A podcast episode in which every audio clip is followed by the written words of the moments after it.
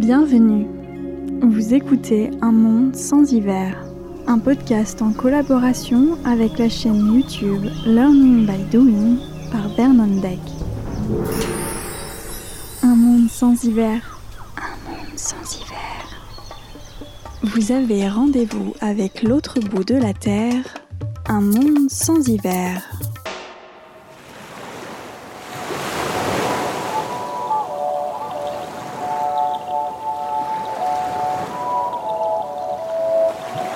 Avez-vous déjà ressenti cet ennui du quotidien Cette envie de tout quitter pour partir, vivre autre chose, de plus simple, peut-être de plus vrai? C'est pourquoi j'ai décidé de tout plaquer. Mon job, mon appartement, mes petites habitudes. Je vais suivre Vernon, mon compagnon, en Indonésie et tenter un autre mode de vie, nomade, sur un voilier de 12 mètres de long. Une aventure en mer à l'autre bout de la Terre. Et si tout comme moi, vous envisagez de tout quitter pour parcourir le monde, ou tout simplement que vous aimez les récits de voyage, ce podcast est fait pour vous. Avant de commencer cet épisode, je souhaite commencer par remercier Mickey pour son récent soutien sur Patreon, mais aussi pour ses encouragements sur mon podcast.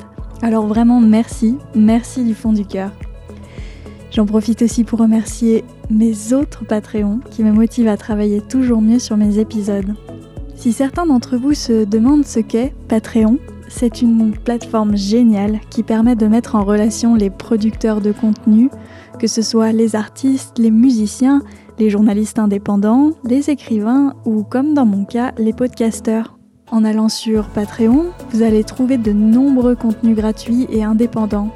Et pour ceux que vous aimez vraiment, vous pouvez aussi faire vivre ces créateurs en leur donnant un coup de pouce financier pour soutenir leur production et les faire vivre. Vous pouvez donner une petite somme par épisode ou par mois et plafonner vos dons pour respecter votre budget. 1 euro, 3 euros, 5 euros, chaque don qui s'additionne aux autres permet aux créateurs comme moi de pouvoir vivre de leur savoir-faire et d'offrir un contenu original, indépendant et sans publicité. Être un Patreon, ce n'est pas faire un don une fois, mais un peu comme un abonnement, comme vous pouvez le faire euh, avec Netflix ou Spotify, mais pour les créateurs de contenu. Devenir mon Patreon, c'est m'offrir la liberté de pouvoir produire ce que j'aime, ce que je sais faire, mais aussi devenir mon patron. Et quel meilleur patron puis-je avoir que vous, mes auditeurs, ceux pour qui je produis ce podcast et les premiers intéressés par un monde sans hiver. Alors si vous aussi, comme Mickey, Nora et René Henry, vous souhaitez me soutenir, rendez-vous sur ma page Patreon www.patreon.com slash un monde sans hiver tout attaché. Vous pouvez retrouver ce lien dans la description de cet épisode. Bonne écoute Un monde sans hiver. Un monde sans hiver. Vous avez rendez-vous avec l'autre bout de la Terre. Un monde sans hiver. Dans l'épisode précédent, je vous parlais de notre rythme de vie coupé du monde et des réseaux Internet sur l'archipel désert de Wayag. Nos amis Viviane et Christian nous ont rejoints à bord de leur voilier Ilia et nous projetons de naviguer ensemble vers l'île de Sayeng.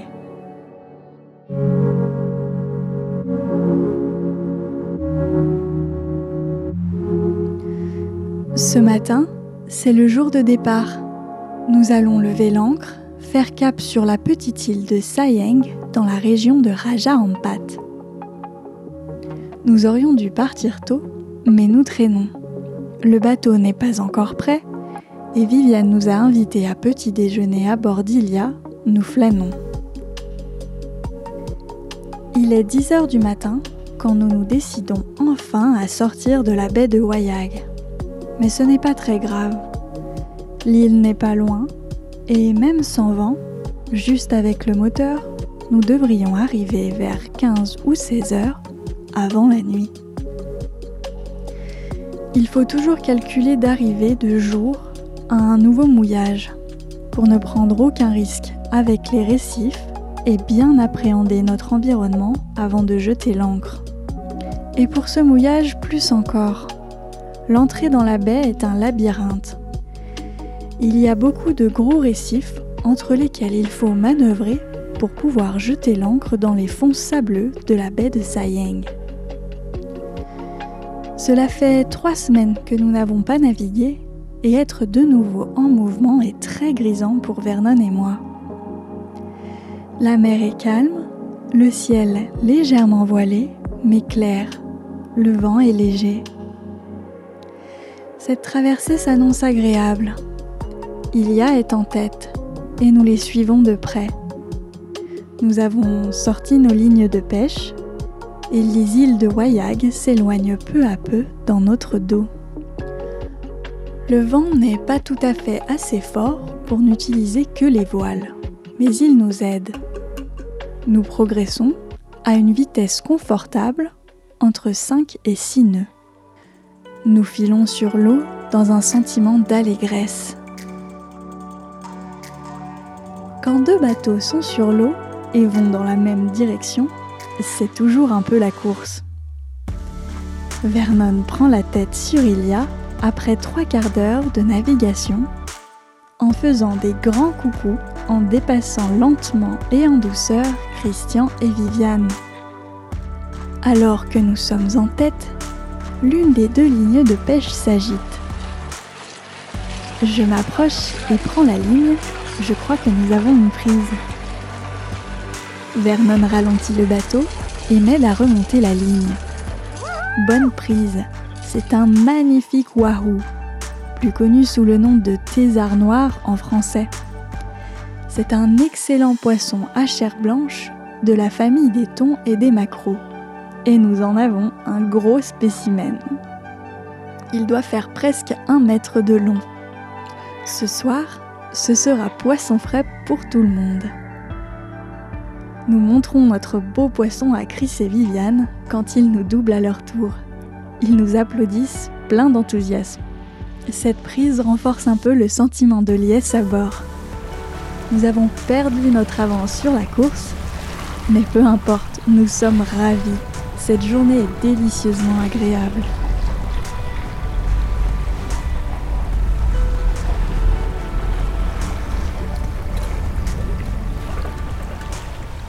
Comme le temps est calme, durant notre navigation, Vernon lève les filets du poisson et les met au réfrigérateur. En s'approchant peu à peu de l'île de Sayeng, l'eau est très claire et certaines zones peu profondes. Peut-être 15 ou 20 mètres de profondeur. Le nez par-dessus bord, je peux voir jusqu'au fond. C'est magnifique, comme être à la surface d'un autre monde. Je vois nager les tortues sous la surface et les magnifiques formes et couleurs des coraux sous nous. Je suis juste émerveillée. J'espère que vous n'avez pas le mal de mer. Un monde sans hiver. Sans hiver. Ça y est, l'île de Sayang se rapproche. Contrairement à Wayag et ses dômes de jungle et de roches trouées comme du gruyère, l'île de Sayeng est toute plate, recouverte de cocotiers et de brousses. De longues plages infinies de sable fin bordent l'île. Elle est très peu habitée, seules quelques cabanes de pêcheurs sont visibles.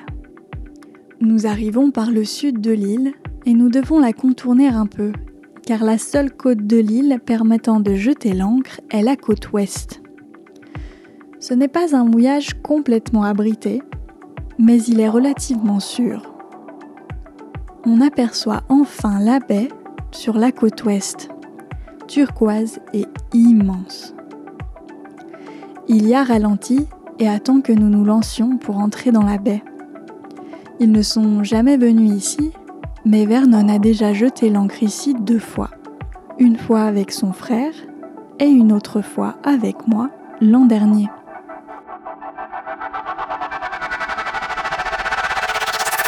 Il a donc enregistré la route sur son GPS. Nous allons pouvoir rentrer dans le labyrinthe de récifs en étant sûr de ne rien heurter.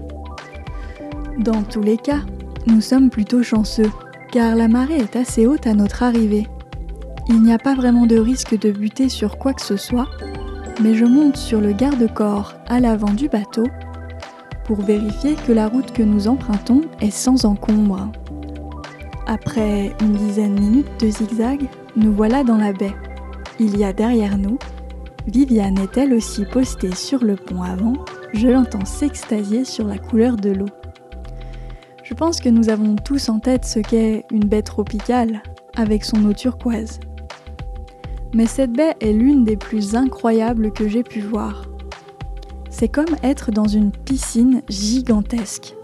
L'eau est limpide, et s'il n'y a pas de vent, on voit à travers comme dans du cristal. Et ce bleu, ce bleu est tout bonnement incroyable. Un bleu turquoise, presque fluo. Une photo prise ici peut sembler trop saturée en couleur, ou peut-être même photoshopée, alors que c'est la réelle couleur de cette eau. D'un côté, il y a l'île de Sayeng, avec ses 5 km de plage de sable blanc devant les cocotiers. Et de l'autre, une microscopique île, peut-être une centaine de mètres, couverte de sable, de débris de coraux et de coquillages, avec quelques buissons et jeunes cocotiers. On peut y voir de loin les traces de campement. Certains pêcheurs doivent passer la nuit ici de temps à autre. Après avoir tout rangé à bord et nettoyé le cockpit après la pêche, Vernon et moi nous jetons à l'eau avec masque et tuba. La plupart des fonds sont sableux, mais il y a des montagnes de récifs parsemés dans la baie, pleins de poissons.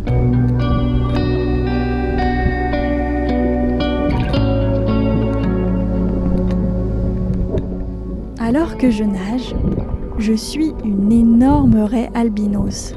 Elle doit au moins faire un mètre et demi de large et fouille le sable pour se nourrir. C'est comme être dans un aquarium géant. Je peux voir jusqu'à très loin. Et dans les labyrinthes de récifs, je m'attarde sur une famille de poissons clowns dans son anémone. Un banc de poissons sergent-major, rayés noir et blanc, les timides poissons balistes qui se faufilent dans des trous et recoins pour m'échapper, et des poissons perroquets bleus et verts en plein repas sur le récif, avec le bruit de leurs petits becs contre les coraux et les algues. Une multitude de formes et de couleurs autour, je ne sais plus où donner de la tête. Après une quinzaine de minutes de nage et d'observation, nous arrivons sur la petite île nous partons en quête de trésors de la mer, étoiles de mer séchées et coquillages.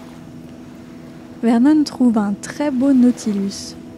Ses coquilles en forme d'escargot géant, zébrés de brun, dans lequel vivent ces étranges animaux préhistoriques. De mon côté, je trouve un beau coquillage lambis d'une vingtaine de centimètres, intact. Ce sont des coquillages crème et bruns qui ont six extensions pointues un peu comme des doigts. Nous marchons le long de l'île en scrutant le sol. Des traces d'un feu récent et une armature de tente de fortune faite avec du bois flotté. Les pêcheurs passent des nuits ici en ce moment même. Des milliers de petits bernard l'ermite courent sur le sol et de grands oiseaux échassiers gris et blancs nous guettent de loin. Ils n'ont pas l'air rassurés que nous soyons près de leur nid. Nous n'approchons pas trop pour ne pas les déranger. Nous allons nous asseoir face à l'ouest. Le soleil se rapproche doucement de l'horizon.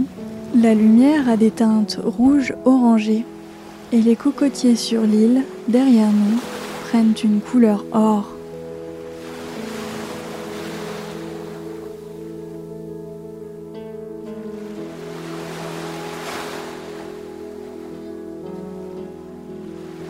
De regagner le bateau. Nous renfilons masque, tuba et palme et nageons en direction du bateau. Alors que Vernon nage vite, je prends mon temps. Je retourne faire une visite aux poissons. C'est la première fois que je me sens de nager seule, sans suivre Vernon. L'eau est assez claire pour que je me sente en sécurité et je peux voir le fond jusqu'au retour au Schiehallion.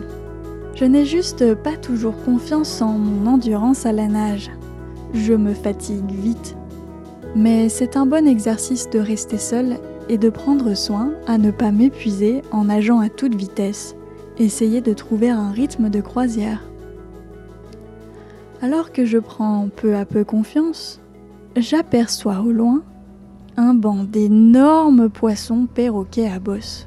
Ce sont de très gros poissons, végétariens, avec une toute petite bouche en forme de bec, à la couleur gris-bleu, avec une grosse bosse rosée sur le front. Mais à ce moment précis, je ne sais pas quelle est cette espèce.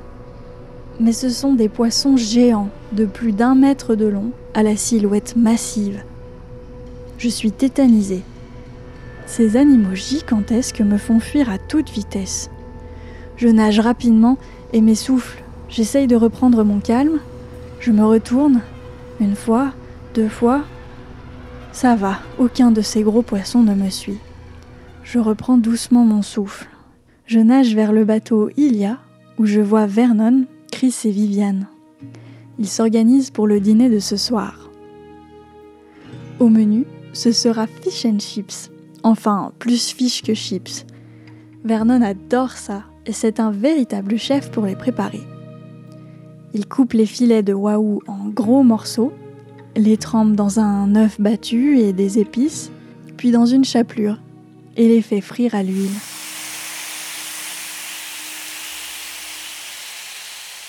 De base, je ne suis pas très très poisson. Je ne crois pas avoir eu souvent l'occasion de manger du poisson frais du jour peut-être euh, quelquefois dans le sud de la France, mais on ne peut pas dire que les Alpes permettent un approvisionnement en poissons frais, à part peut-être quelques poissons de rivière ou de lac. Et je dois dire que le goût d'un poisson pêché le jour même, tout juste pané sur l'extérieur, mais pas surcuit, avec une chair tendre qui se tient, c'est un régal. Ce fish and chips maison ravit les papilles de tout le monde. Alors que le dîner se termine, nous allons nous asseoir dans le cockpit du voilier. La lune se lève lentement sur l'île de Sayeng, découpant les silhouettes noires des cocotiers sur un ciel d'encre bleue. Tout est parfait, tout est à sa place. Je suis heureuse, profondément reconnaissante de tout ce que je vis à cet instant.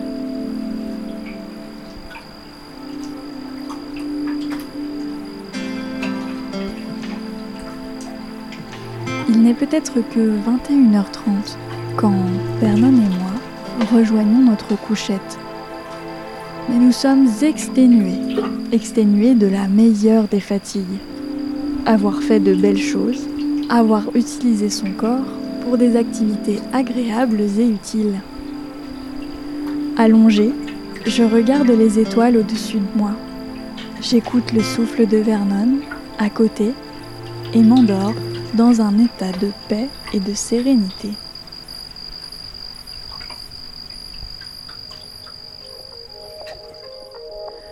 Au matin, je m'émerveille encore du paysage incroyable de notre mouillage.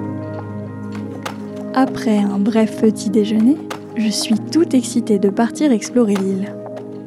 Nous prenons les paddles et ramons jusqu'à la plage une bonne quinzaine de minutes à contre-courant avec les tortues curieuses autour de nous. Un nouveau banc de poissons perroquets à bosse nage sous mes pieds. Je les montre à Vernon. Il m'explique alors que ces poissons sont complètement inoffensifs, que je n'ai pas à les craindre. Je suis rassurée. Arrivés sur le rivage, nous traînons les paddles assez haut sur la plage pour que la marée, en montant, ne puisse pas les emporter. Puis nous partons à pied sur le long de la plage. Vu d'ici, la couleur de l'eau semble encore plus irréelle, ce bleu. Sur le sable, nous apercevons les marques d'une tortue venue pondre sur la plage, probablement dans la nuit. Nous suivons les traces jusqu'au nid. Malheureusement, c'est la déception. En arrivant au nid, nous trouvons les marques sur le sable de lézards et quelques œufs ouverts sur le sable. Visiblement, les œufs leur ont servi de dîner. Ça m'attriste un peu. Nous continuons à longer la forêt et les cocotiers sur le sable fin jusqu'à un petit renfoncement avec quelques cabanes en bois. Ce sont des logements de pêcheurs, probablement utilisés uniquement durant certaines saisons. Aujourd'hui, elles sont vides et inhabitées. La plupart d'entre elles sont fermées, sauf une, nous pouvons trouver à l'intérieur trois pièces. L'une, ouverte sur l'extérieur, avec un emplacement pour le feu, un wok et quelques casseroles. Une pièce vide, probablement une chambre, où les pêcheurs et leurs familles amènent des couchettes. Puis une pièce de vie, avec une table en bois, quelques bancs, un peu de tabac, quelques coquillages en décoration. À l'arrière de la maison, il y a aussi un puits d'eau douce. Les pêcheurs qui logent ici semblent avoir une vie très simple, mais tout ce qu'il faut pour vivre correctement. Aux alentours de midi, nous retournons vers nos paddles et rejoignons le Chielion. Après le déjeuner, je décide de partir explorer les fonds sous-marins, cette fois seul, sans paddle, en prenant mon courage à deux mains. Et c'est avec plaisir que je passe plusieurs heures à nager, regarder et filmer de nombreux animaux sous-marins, sans aucune crise d'angoisse.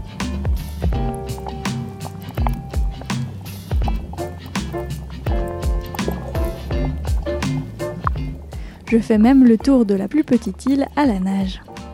En retournant à bord du voilier, je suis très fière de moi. Vernon ne s'enthousiasme pas autant que moi de mon escapade solitaire, mais peu importe. Pour moi, c'est un grand pas. J'ai vaincu mes peurs, et tout ce que j'ai pu observer sous l'eau semblait encore plus merveilleux avec ce goût du dépassement de soi. Un monde sans hiver. Un monde sans hiver.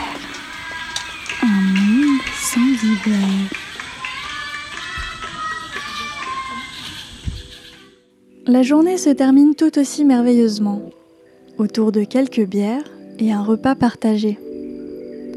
Encore une lune brillante s'est levée et nous pouvons apercevoir à sa lueur quelques tortues et raimentas nageant autour de nos bateaux. Je pars me coucher en pensant aux nouvelles aventures qui nous attendent demain. Vernon a découvert un début de chemin sur l'île permettant de pouvoir traverser en largeur. J'ai hâte de voir la plage, probablement pleine de vagues de l'autre côté.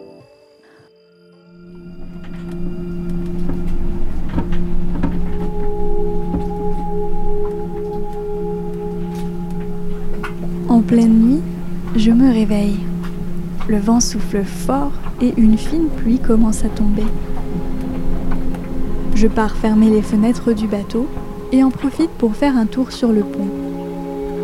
Vérifier que nous n'avons pas laissé de vêtements ou serviettes étendues qui pourraient s'envoler.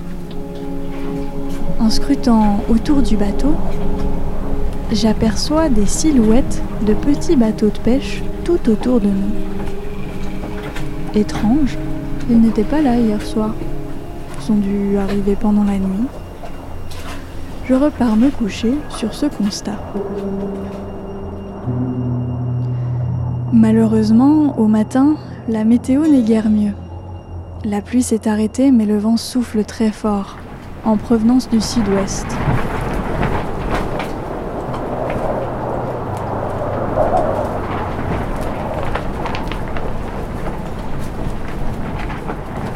Hélas, ce mouillage est à peu près protégé par tous les côtés, sauf en cas de provenance d'un vent du sud-ouest. Les vagues sont très grosses et tangue pas mal à bord. Des cellules orageuses sont visibles de part et d'autre. On comprend rapidement que les pêcheurs sont venus ici dans la nuit pour se protéger. Les vagues au large étant assez hautes pour de petits canaux de pêche.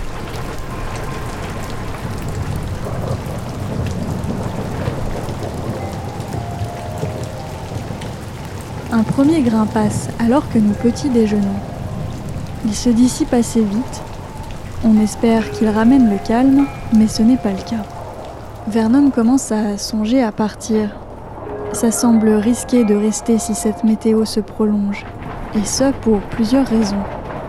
Le bateau pourrait chasser sur son ancre avec ce puissant vent et ses vagues, ce qui nous entraînerait directement sur l'île, et de nombreux récifs se trouvent de part et d'autre. Sans compter les dizaines de bateaux de pêcheurs autour de nous qui pourraient eux-mêmes dériver. Et surtout, si nous ne quittons pas la baie maintenant, il sera impossible de le faire plus tard. La marée est descendante. Les vagues vont donc grandir au fur et à mesure qu'il y aura de moins en moins de fond.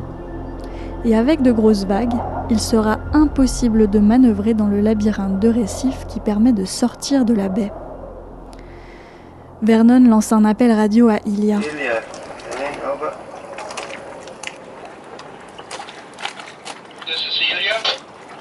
Good morning. Beautiful weather. Yeah, super. Now, it doesn't really look like it's going to get much better in the next few hours, huh? It looks like the front is getting wider. Yeah, I think it's gonna stay. It, it's gonna take a while until it blows over. What's your plan? You're going to try and get out or wait for it to finish? Uh, we actually wanted to get out, but then it, in the end it came too quickly. I woke up too late in the morning. Vernon et Christian discutent un moment et ils tombent tous les deux d'accord. Il faut sortir de la baie avant que la marée soit basse. Espérer que le temps s'arrange, c'est un gros pari. Et aucun des deux capitaines ne souhaite prendre ce risque. C'est décidé, dans 30 minutes, nous devrons être prêts pour lever l'ancre. C'est parti pour une préparation express. Tour d'horizon d'un monde sans hiver. Une histoire, une observation, une anecdote.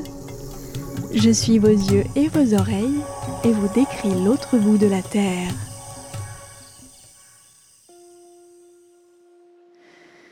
Cette semaine, j'ai eu envie de vous parler du lien étroit que l'on a avec la météo et les éléments lorsque l'on vit sur un bateau. J'ai toujours apprécié vivre en lien avec mon environnement.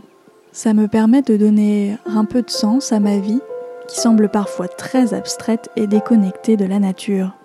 Et puis je trouve que ça nous rappelle aussi que nous, enfin je veux dire les humains, ne sommes pas les maîtres du monde. J'aime qu'une chute de neige impressionnante m'empêche de prendre la route pour aller travailler. J'aime qu'un coup de froid m'oblige à aller couper du bois pour faire un feu. J'aime sentir que je ne maîtrise pas tout et que je dois m'adapter. Et en vivant sur un voilier, c'est encore plus présent dans ma vie. Je vois le voilier un peu comme ma chambre à coucher et ma cuisine. Mais mon vrai chez moi, c'est tout l'environnement autour. Un immense terrain de jeu qui parfois peut être très capricieux. Voici quelques exemples des impacts de notre environnement et des éléments qui nous entourent. L'enjeu principal, comme je vous en ai déjà parlé, c'est l'eau. Récolter l'eau douce quand il pleut est capital. Il arrive donc très souvent que nous rentrions en catastrophe sous les trompes d'eau pour vérifier que nos couchettes ne vont pas prendre l'eau à cause de l'oubli d'une fenêtre ouverte et pouvoir collecter l'eau. Même chose au milieu de la nuit. En sentant les gouttes d'eau tomber sur notre figure, nous nous levons pour fermer toutes les fenêtres et allons positionner les seaux stratégiquement sur le pont et ouvrir les deux trous d'eau qui nous permettent de récolter l'eau.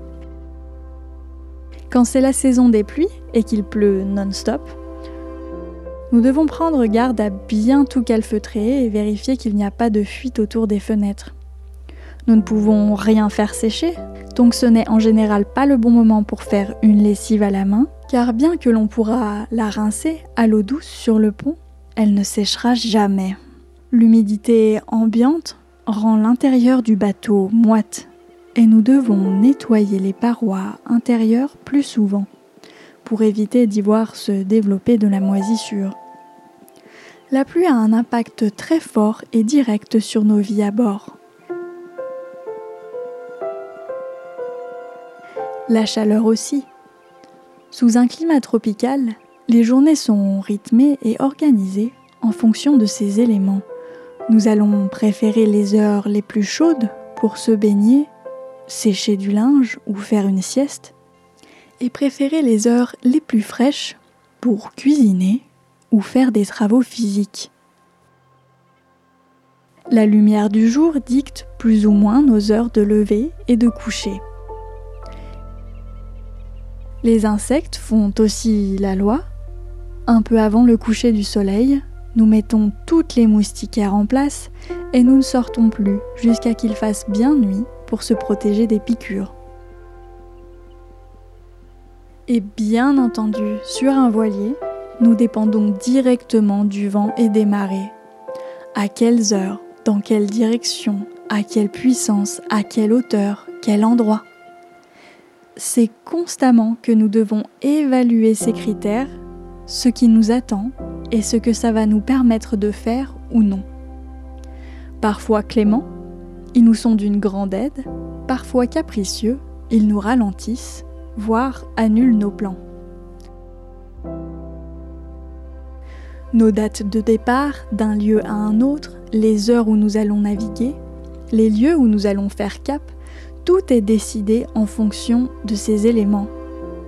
Encore heureux, pour le vent et les marées, nous pouvons nous aider d'applications prédictives assez précises, nous permettant de planifier un peu nos voyages et nous éviter de se mettre dans des situations trop délicates, bien que chaque navigation comporte aussi son lot de surprises imprévisibles. Et bien que toutes ces composantes aient des effets directs sur nos envies et nos modes de vie et qu'elles peuvent paraître parfois contraignantes, dans la réalité, elles me font me sentir vivante. Je me sens en lien avec tout et je me sens à ma place. Je suis reconnaissante de ce que la nature m'offre et adapte mon style de vie avec ce qu'elle nous donne ou nous impose. Et je pense que cette connexion, c'est ce qui fait que jamais un soir, je suis allée me coucher avec des questions existentielles sur ma vie ou mon utilité sur Terre car ce sont tous ces petits détails qui donnent leur sens à ma vie.